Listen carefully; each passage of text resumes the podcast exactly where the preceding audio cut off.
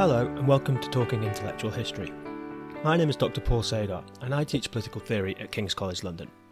Today I'm talking to Dr. Edward Hall, who is lecturer in political theory at the University of Sheffield, and we'll be discussing his just published book, Value, Conflict and Order Berlin, Hampshire, Williams, and the Realist Revival in Political Theory, which has just been published by Chicago University Press. Hi, Ed. Hi, Paul. Ed, you must be very excited that the book is finally out. Yeah, no, I guess I am excited that it's coming out. Uh, I just hope that some people will still be reading things in this dire age when they've got so many other things to stress them out. Well, perhaps we can get into those kinds of issues in due course, as uh, I take it one of the reasons you're interested in these figures is precisely because they want to call more attention to some of the darker aspects of politics and issues which have perhaps been neglected, comparatively speak- speaking, in more recent political theory. Um, but before we get into the details of those matters, why don't you just tell us a little bit about these three figures of Isaiah Berlin, Stuart Hampshire, and Bernard Williams um, that the book is centrally focused focused on? Yeah, sure. So I was interested uh, primarily in the kind of realist movement in political theory that started gaining a bit of momentum about 10 to 15 years ago now, I think it was. Um, and the more I read on that and the kind of slightly weird set of methodological debates and disputes that came up from it, the more I realized actually that I think the most interesting contributors to that debate were starting from a particular way of thinking about philosophy and in particular about moral philosophy. So one of the things people often say about realism is that it's a kind of uh, a way of thinking about politics that is in some way meant to say we don't need to put ethical considerations at the fore of our understanding of politics. Let's kind of do politics and political theory without thinking too hard about certain issues in moral philosophy. Um, and I think that's a, a, mistake. So I think the most interesting realists actually have a particular set of views in ethics and moral philosophy, which drive a lot of their claims about the nature of politics. And in particular, I think that Berlin, Hampshire, and Williams represent a certain kind of way of thinking about politics that takes the ideas of kind of value conflict and disagreement very seriously. Uh, so I was interested in working out precisely why their kind of view of the limits of philosophical ethics led into a set of political positions which I think can be called realist, although that that term is obviously kind of controversial and messy um, and in a sense kind of unhelpful some of the time. So I think one of the things I say in the book is that they can be seen as kind of anti-moralists, maybe might be a slightly more apt term. So they were not, or their work tells against certain ways of thinking about the nature of morality and moral philosophy. And I was interested in trying to see what kind of aspects of their work led to those realist views and also the similarities and differences between them. So, most listeners will be relatively familiar with the figure of Isaiah Berlin, who is, of course, one of the most eminent intellectual historians of the 20th century, and indeed one of the most famous political theorists, in particular, famous for his lecture Two Concepts of Liberty. And similarly, Bernard Williams is likely known by many people already. He held prestigious chairs in philosophy at both the University of Cambridge and at the University of Oxford, and he's widely regarded now as one of, if not the greatest moral philosophers of the 20th century. But Stuart Hampshire is possibly somewhat less well known and perhaps has been forgotten more than the other two have. So just just who is Stuart Hampshire, Ed? Just let us know a bit more about him in particular. Yeah, so Hampshire was actually one of Berlin's students uh, at Oxford, uh, a little bit younger than he was. And he also, like the other two, had a bunch of kind of fancy academic jobs and was pretty well known um, in lots of the kind of elite institutions in, in the UK and US. But he's not read very much anymore, I think, in moral and political philosophy. Uh, there, there's kind of very few people that, that have worked on his stuff um, which I think is is kind of strange because I actually think he's got a very interesting set of views about the nature of ethics and morality, and I think he was a very good philosopher. There's just a sense in which, to, to kind of put it charitably, sometimes he's not that concerned with explaining every single thing that he thinks in the clearest possible way and much like Williams and Berlin, he doesn't like the idea of having a kind of systematic theory or kind of overview that links up all of his work. Um, so I think that's one of the reasons that he's kind of ne- neglected a bit more than the other two. I, I, think the other thing that's really important with him is he wasn't very concerned with directly spelling out what the practical implications of his moral and political thinking were in the way that lots of very famous contemporary political philosophers are. So, you know, if you think about someone like John Rawls, for example, it's kind of the whole point is to set out a set of pretty concrete political prescriptions or way of approaching politics Whereas Hampshire, I think, is a lot more elusive. He wants to kind of get you to start thinking in a particular kind of way rather than necessarily telling you precisely what that is meant to actually kind of bring about in the world um, in some kind of respect. Great. So we'll hopefully come back to look at those ideas in a little bit more detail in due course.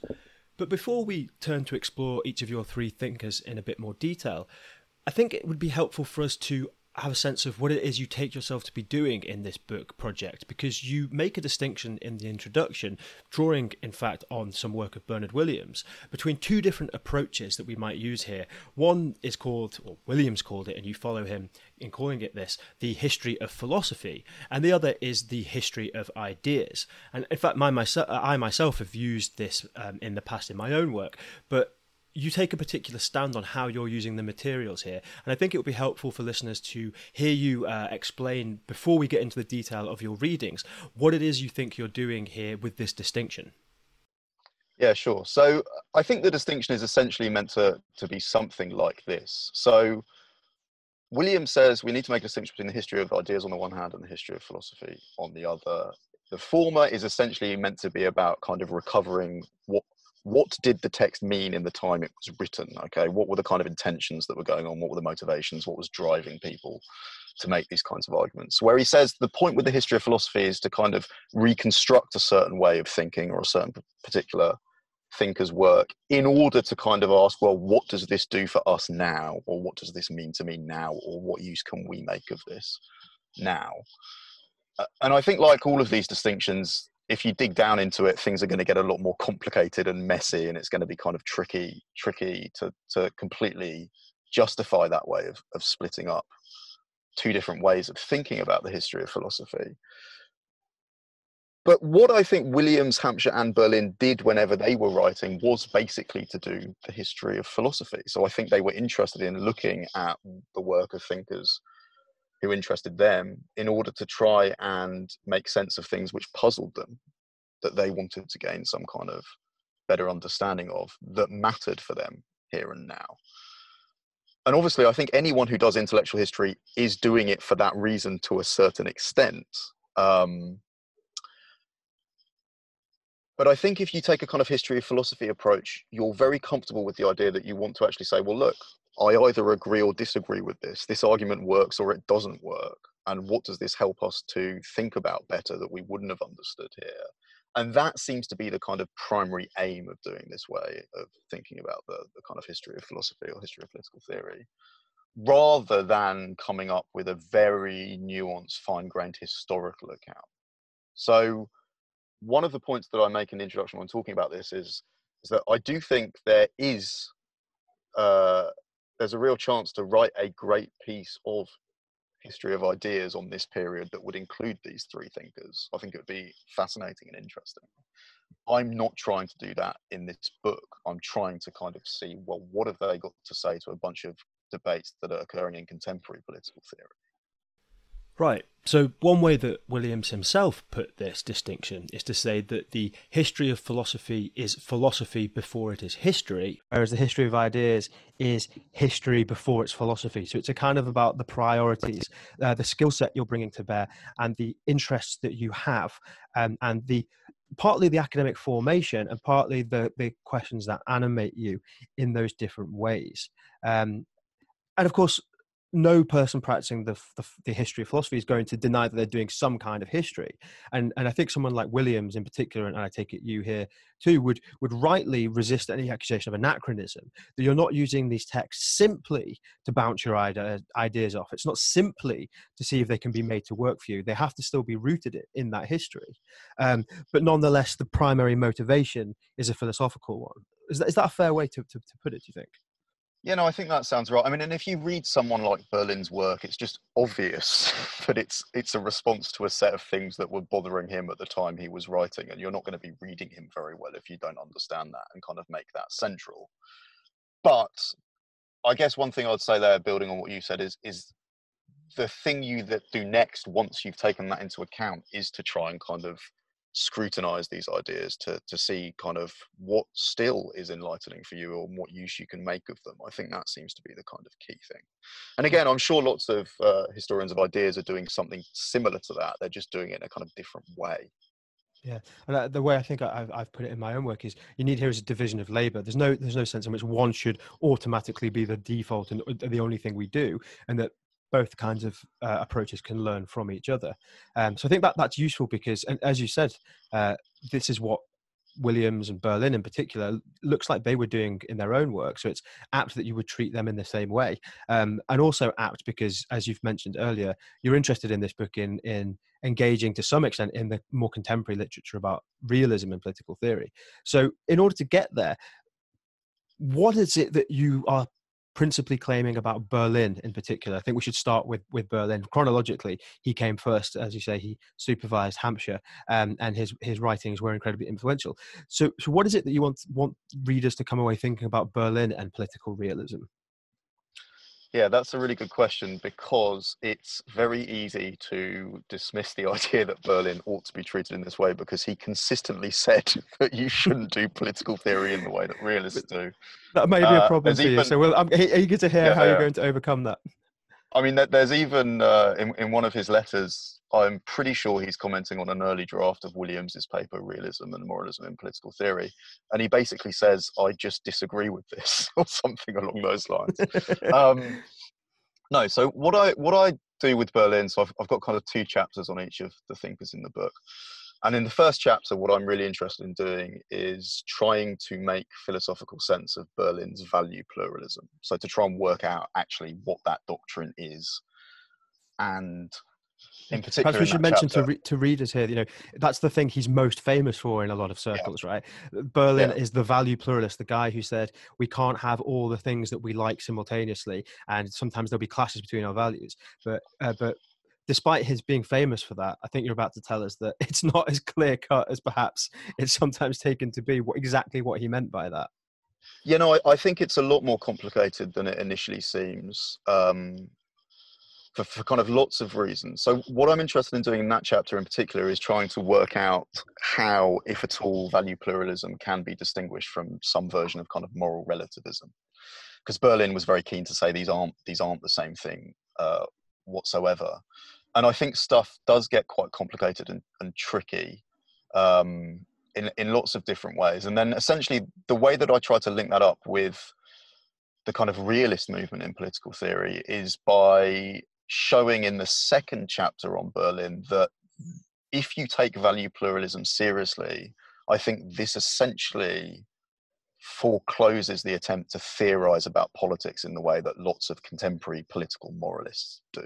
So, so, so it requires you to take it requires you to take conflict and disagreement more seriously, and in turn, I think that it tells against approaching political theory in a particular kind of way, namely by trying to articulate some version of a kind of ideal theory which can guide your political judgments.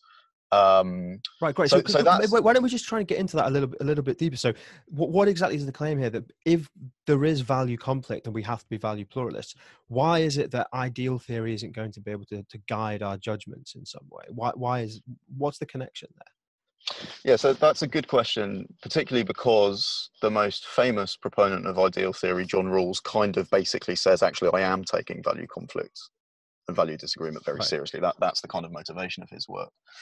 The point I want to make, I think, is that if you adopt Berlin's understanding of value pluralism rather than a kind of Rawlsian understanding of reasonable pluralism, it becomes much harder to see how you could actually come up with an ideal theory in the way that someone like Rawls does, where you are basically ordering values in a particular kind of way in order to come to these systematic judgments about how society ought to be organized.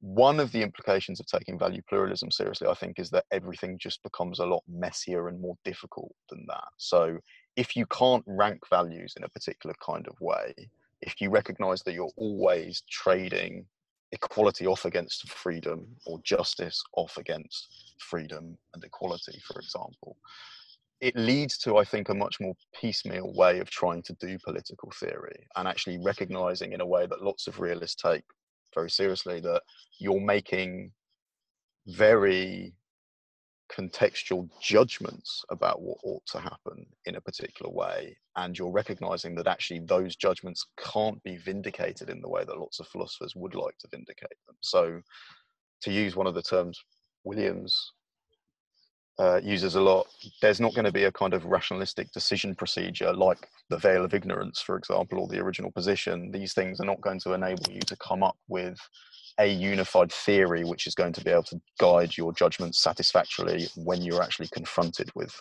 situations where different values make different claims on you. And this was one of the points that Berlin wanted to make in his very famous lecture on two concepts of liberty. So he, he says towards the end of that lecture, if you take value pluralism seriously, you ought to endorse the negative conception of liberty because you have to recognize that actually making choices is very valuable. He's had an absolute ton of stick for making that argument because lots of people have pointed out you can't really make that kind of conceptual link between value pluralism and negative liberty. Um, but one of the points I want to make is that even though you can't make that kind of judgment, I think if you take value pluralism seriously, as Berlin understands it, it does rule out certain ways of doing moral and political theory and opens up a different set of questions. And lots of realists, so like William Galston, for example, Williams himself, really were, I think, deeply influenced by that idea of Berlin's, and it did lead them to endorse a kind of realist view of political theory. Right just on two concepts of liberty, I reread it about a year ago ahead of teaching uh, KCL, and it's a much richer essay than one would guess from some of the some of the more recent treatments, where it gets put forward as simply, you know, a cold warrior's endorsement of one view over another. And if you go back to it, it's it's much more ambiguous actually than than the sort of popular reputation, and it shows, as you say, Berlin wrestling with some pretty pretty hard stuff. And I think it certainly gives the lie to him of being a, a simplistic thinker in these regards.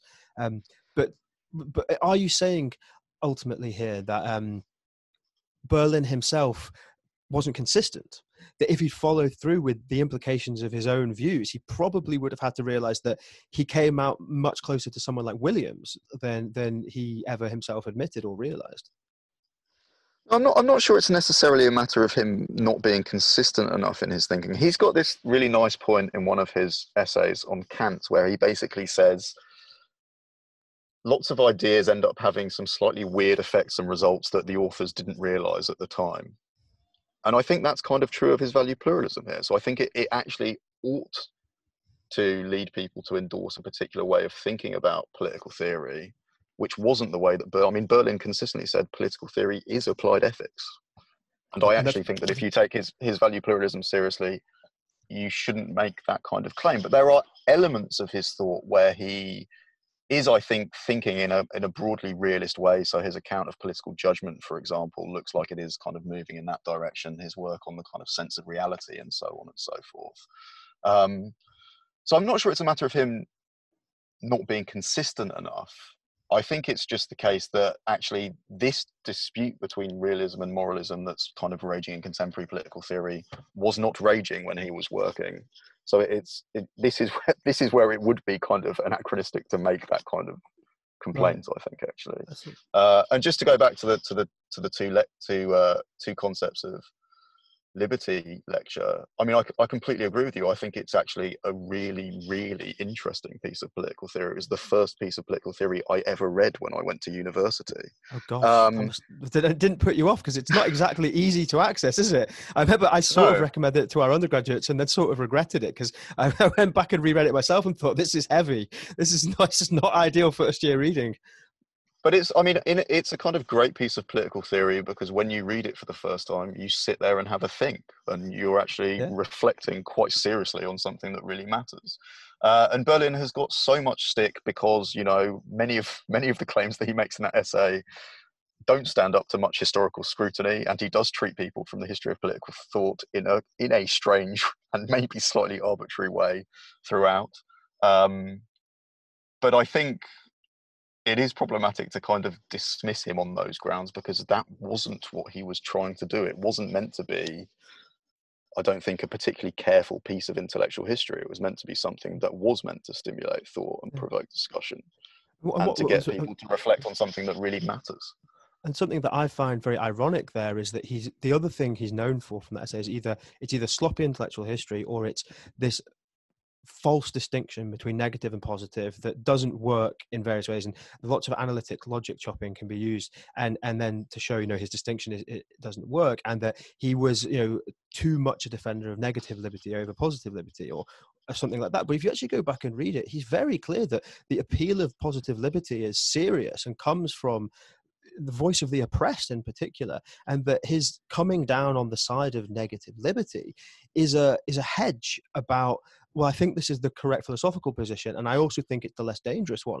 But I understand why people are drawn in the other direction, and the things drawing them in the other direction are real, and they are not an, an illusion, and they're not just making an intellectual mistake.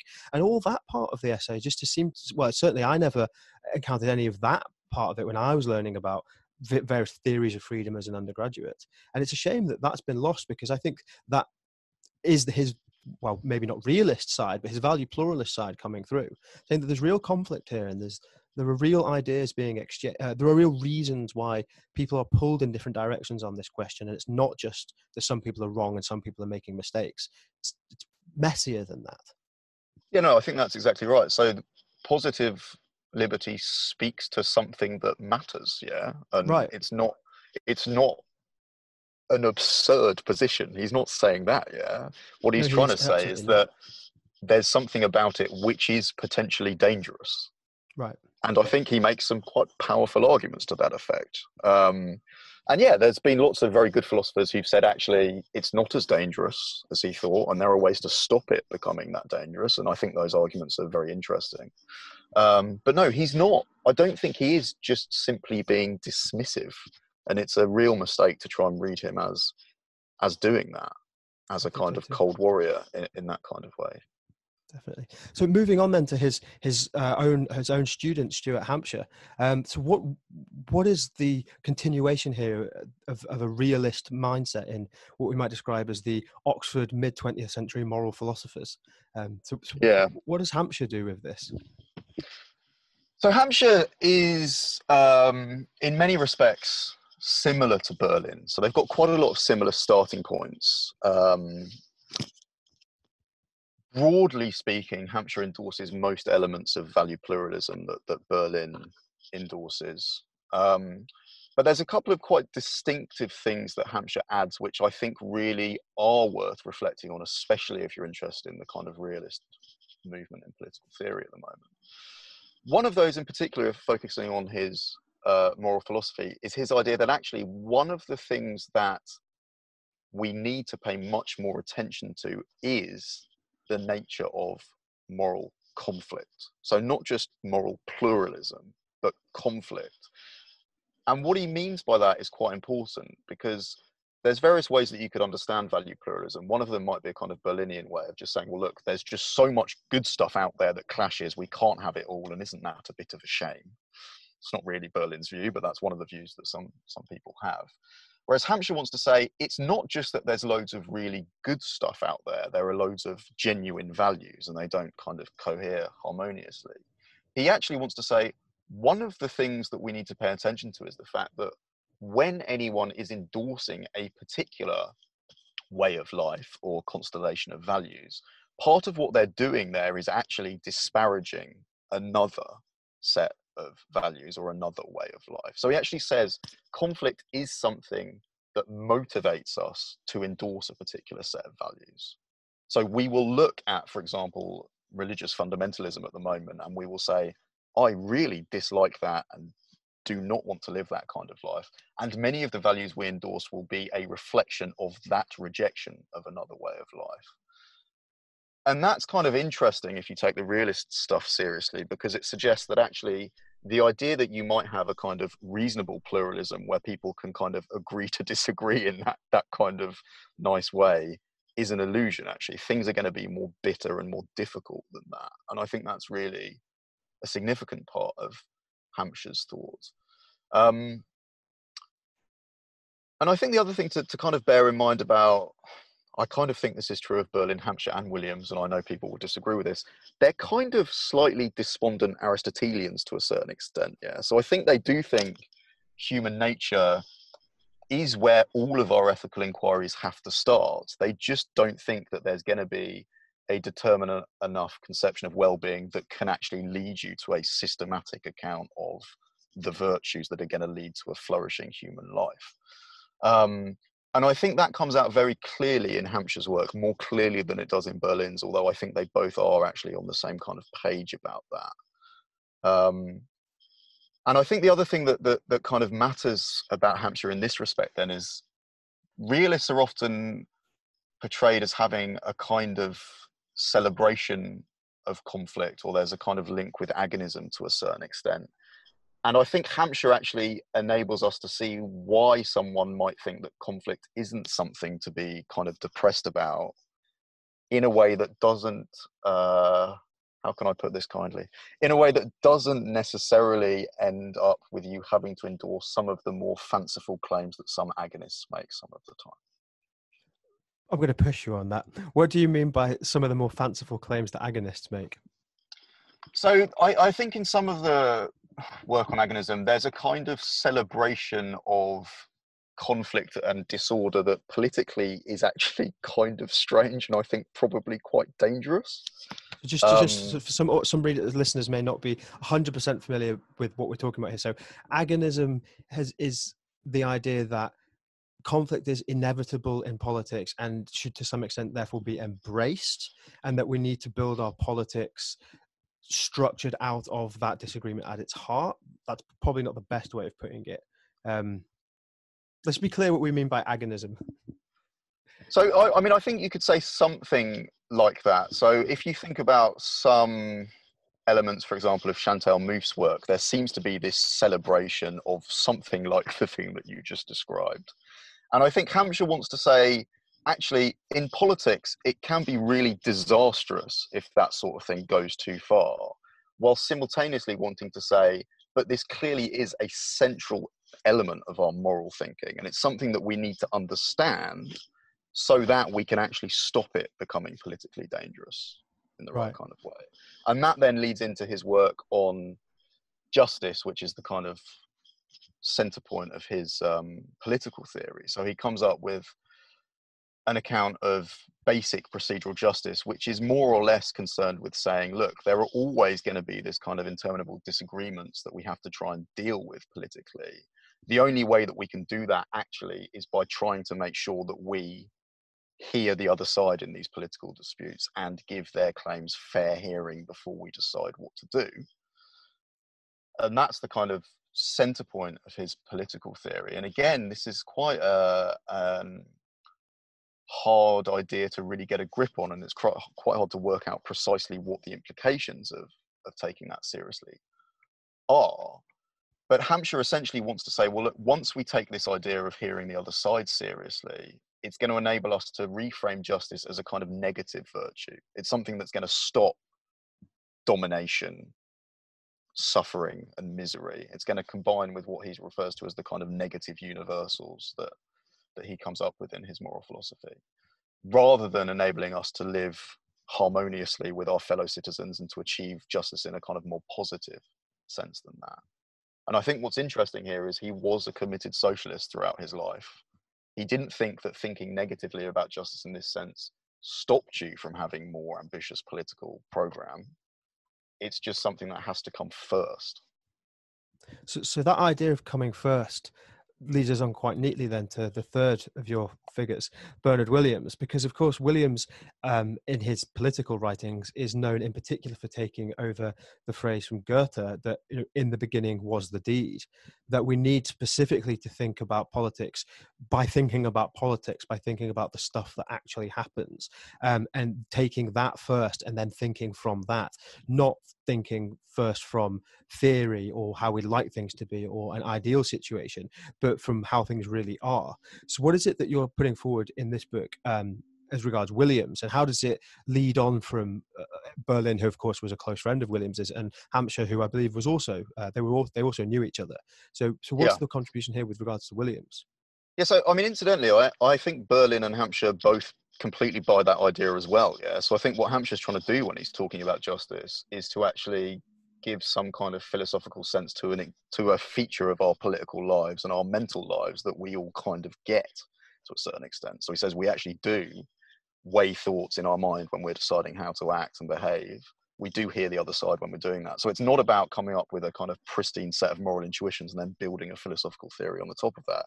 It is about reflecting on practice, on on the ways that we experience the world and Berlin's value pluralism is very similar in that respect. Yeah, so all three of them essentially take very seriously the idea that the first task of moral philosophy is to make sense of our moral experience and life as it is actually lived, rather than trying to come up with some grand philosophical theory which is going to tell us exactly what we ought to be doing in difficult situations. I think I've completely forgotten what question you asked me. Now, the question so was basically just an invitation to, to give us a précis of what you're saying about Williams. Yeah, so Williams um, is obviously much more familiar to people who've taken the kind of realism moralism debate seriously in contemporary political theory because he's one of the two kind of canonical contemporary realists, the other one being Raymond Geuss. Um, but again, what I have wanted to do when I've been working on Williams is to try and show that his political thought is motivated uh, by his views in moral philosophy and ethics. It's not something that can be detached from them very easily. So, what I want to do in the the kind of first of the two chapters on Williams is to kind of give an account of his work in ethics, which I think is useful if you want to take his political thought seriously because it can show you where some of his ideas and motivations came from and what was kind of troubling him when he was concerned with the dominance of the idea that political theory is simply a form of applied ethics. Well, one of the reasons Williams rejects the claim that political theory is applied ethics is because he doesn't really think ethics is applied ethics.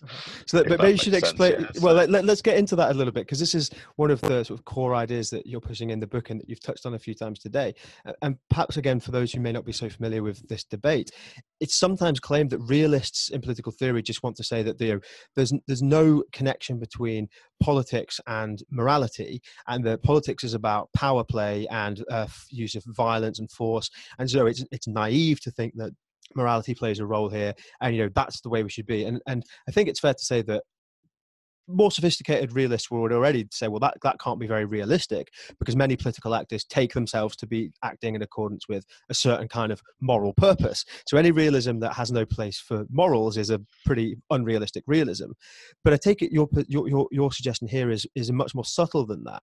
It's saying that it's not simply that realists think you have to detach, you know, ethics, this sphere of understanding how we should live and how you know, what duties we owe to people, and say that sadly, because of politics, we can't always apply that, but we can still, you know, uh, give a place for it when it enters people's psychologies. I take it your claim here is a deeper one that the the dominant way of thinking about moral philosophy amongst moral philosophers is being rejected by someone like Williams. He wants to say it's not just that you can't apply that to politics; it's that it doesn't even make sense when you're trying to understand ethics. Yeah, that's exactly right, and that is exactly what what Williams very famously said for, for kind of a long time. He spent a lot of his career essentially trying to show everyone what was wrong with Kantianism and utilitarianism, the kind of two dominant ways of thinking about ethics um, and morality, they are still the two dominant ways of thinking about ethics um, and morality. And kind of in their place, I think what he wanted to try and do was to show that even if you don't buy that way of thinking about morality, so the idea that there are these kind of objective, timeless moral principles which ought to guide all rational agents on pain of being irrational, that doesn't mean that you can't adopt a kind of critical perspective and actually explain what might be wrong with a set of ethical practices and that you might not be able to think creatively about how you want to live. His point was just that we need to be more realistic about what philosophy can actually do for us. Yeah. So he doesn't think that you can come up with a supreme moral theory which is going to resolve all of your anxieties about how you should live and how you can treat other people well. But that doesn't mean that you can't think in a way that's going to give you some critical insight on these practices. So, in a sense, he was a skeptic about moral philosophy, but he didn't think the whole thing was kind of worthless and junk. He just thought we needed to be more realistic, actually, about what philosophy could help us to achieve. So, again, I think this is a theme which unites the, the three thinkers that I've focused on they all want to engage in this way because they think it's valuable. They just don't think it can do everything that lots of philosophers want it to do. And I think that does matter when we come to think about the kind of realist movement in political theory, because I think there's a kind of similar thought there. Yeah. So some realists do do all the things that you said. They do think that morality's got nothing to do with it. Okay. And I don't think those arguments are particularly convincing. Um, But that said, one of the things that all three of these thinkers want to do is to be realistic about the fact that ethical claims are very important in politics, but that that doesn't mean that we should not pay attention to things that are kind of distinctively political in the sense of in the sense of the fact that what we have to do when we're thinking about these kind of moral claims and moral conflicts is to try and find ways of politically living with them. I think that's very important. So the worry that realists have about someone like John Rawls, for example, I think, is that he's not actually really trying to help us to politically live with the fact of pluralism because he thinks it's easier to manage it than these guys think it is. Okay. So it's actually easier to simply cast off some people as being unreasonable, for example, than actually trying to think, okay, well, given that there are people who endorse divergent moral and political views and have divergent interests, how are we going to make sure that we can live together with those people without things descending into kind of chaos and anarchy, even if this means that we're not going to be able to live in a particularly just society in a kind of Rawlsian sense? And I, and I think that that's really important. And I suppose one point here would be, but we might still be able to live in a just society in a more negative sense, in the way that Hampshire is putting forward, and that that's not nothing, that that's worth yeah, I, having. And I think, I think that's, that's, one exactly. of the one of these thinkers. That's one of the things they want to say, right? Don't think that because you can't have the shining city on the hill that's pure and pristine, that the only thing you can have is a burning trash heap, right? Actually, we can do better than the burning trash heap, even if we can't have the shining city. Yeah, and I think Williams is actually really clear about this. Um, at the end of his most famous book, Ethics and Limits of Philosophy, where he essentially says, look, if you take kind of modern conceptions of moral philosophy seriously, they more or less suggest that if we can't have all of this stuff, we've got nothing and it's hopeless. And it's just going to be fraud and deceit, coercion and power and misery. And he kind of says, no, there's just no reason to buy into that really crude dichotomy where you either have a moral life or you have nothing. I think he wants to say that there's a whole bunch of things between that we need to think in kind of shades of grey the whole time and there's a certain kind of realism in that idea that i think is very serious and i mean this just reflects one of one of the things that i find constantly puzzling which is the word conservatism. So I'm just not sure what that means some of the time. So should we just just again to clarify? You, is it, are you alluding here to the fact that these three thinkers, and in particular Williams, are sometimes accused of being conservative for holding these views, and that always comes with negative valence. That it's an accusation, it's a criticism, and I take it that you're saying that's both a mistake intellectually as a reading of their materials, and also there's something odd philosophically going on there. Yeah, I mean, I, I, think that word would only make sense in the pejorative way it's used if there was some kind of alternative to it which made sense. And I think one of the things all three of these thinkers are trying to do is to say, actually, whatever the opposite of that conservatism is meant to be is not something that we've got any chance of having. Okay, so we can't be given the non conservative view of ethics or politics that is this kind of um, radical transformation of the status quo that is going to basically solve all of our ills and make us live uh, in a wonderful political society. That's just not an option, and it's not clear why having philosophical doubts about that is meant to mean that you are some kind of reactionary political conservative. I just I don't see why those two things are, are taken to um, to obviously relate to each other in that kind of way. I think that's very very clear with with Hampshire and Williams actually if you read their stuff seriously.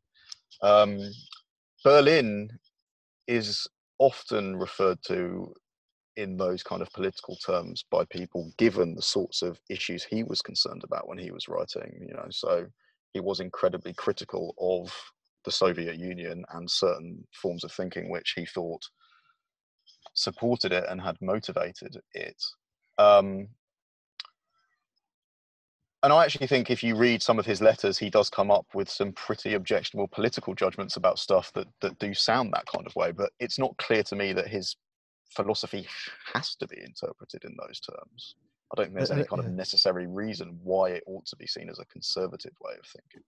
And as you've said before, Hampshire was a lifelong socialist, and of course, Williams was closely involved with the Labour Party and worked on numerous social justice reforms. Um, so it, it, does seem to be uh, an intellectual mistake to think that having this kind of outlook must commit you to a certain kind of conservative politics.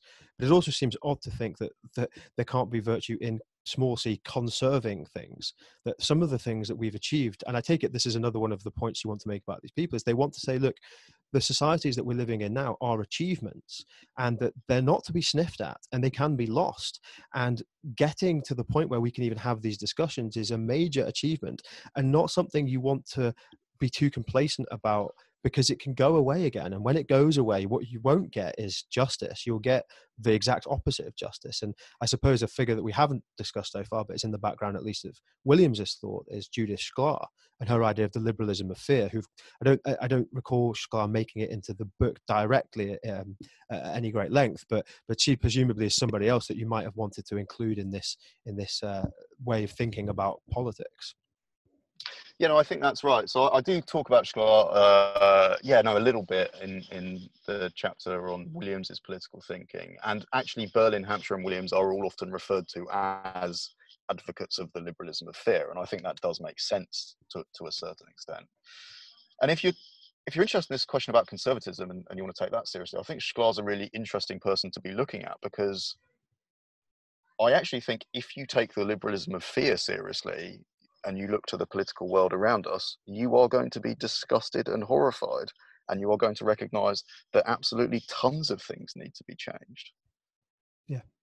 But you think that while simultaneously recognizing that actually liberal democracies do have a lot of things which are incredibly valuable and a lot going for them in certain respects. So Shklar, for example, is very serious about the rule of law. That is one of the principal political achievements, and it's something we need to take incredibly seriously and be thankful about. Now, there's a sense in which the charge of conservatism thrown at these guys seems a lot more reasonable because there are some very important things which they simply didn't talk about because I don't think they were particularly concerned about them. Okay, so there's not much of a discussion of race and gender in their work, and that is something that you know people could reasonably complain about. Um, but again, even if you're thinking about those kinds of topics, it's not clear that this body of work would have nothing of interest to say. I mean, one of the things that I think they're all right about that I think is worth bearing in mind is it's incredibly easy to look at the political world around us now and to try and blame the disasters of neoliberalism and Western hegemony on everything and try and kind of put every single social ill at their door. And actually, they're kind of piecemeal approach to political thinking, which wants us to take people's lived experience seriously and to think hard about kind of concrete cases, suggests that those really overarching narratives are some things that we ought to treat with great suspicion. Okay, and this is one of the points Berlin wanted to make about Marxism. It's very, very hard to endorse that kind of overarching analysis of the political world. And I think that matters when we're thinking about some of the you know central political problems of this day and age that these people weren't writing about we still need to be skeptical about stuff about easy answers most of those easy answers are not going to be very accurate and very truthful. I think Ed, that's a really good place for us to draw this to a conclusion. Hopefully, showing um, that the history of philosophy uh, can both be history, but also maybe help us think clearly about some of the challenges that we still face today. Um, thanks very much for taking the time. Yeah, thank you very much for having me, Paul. No problem.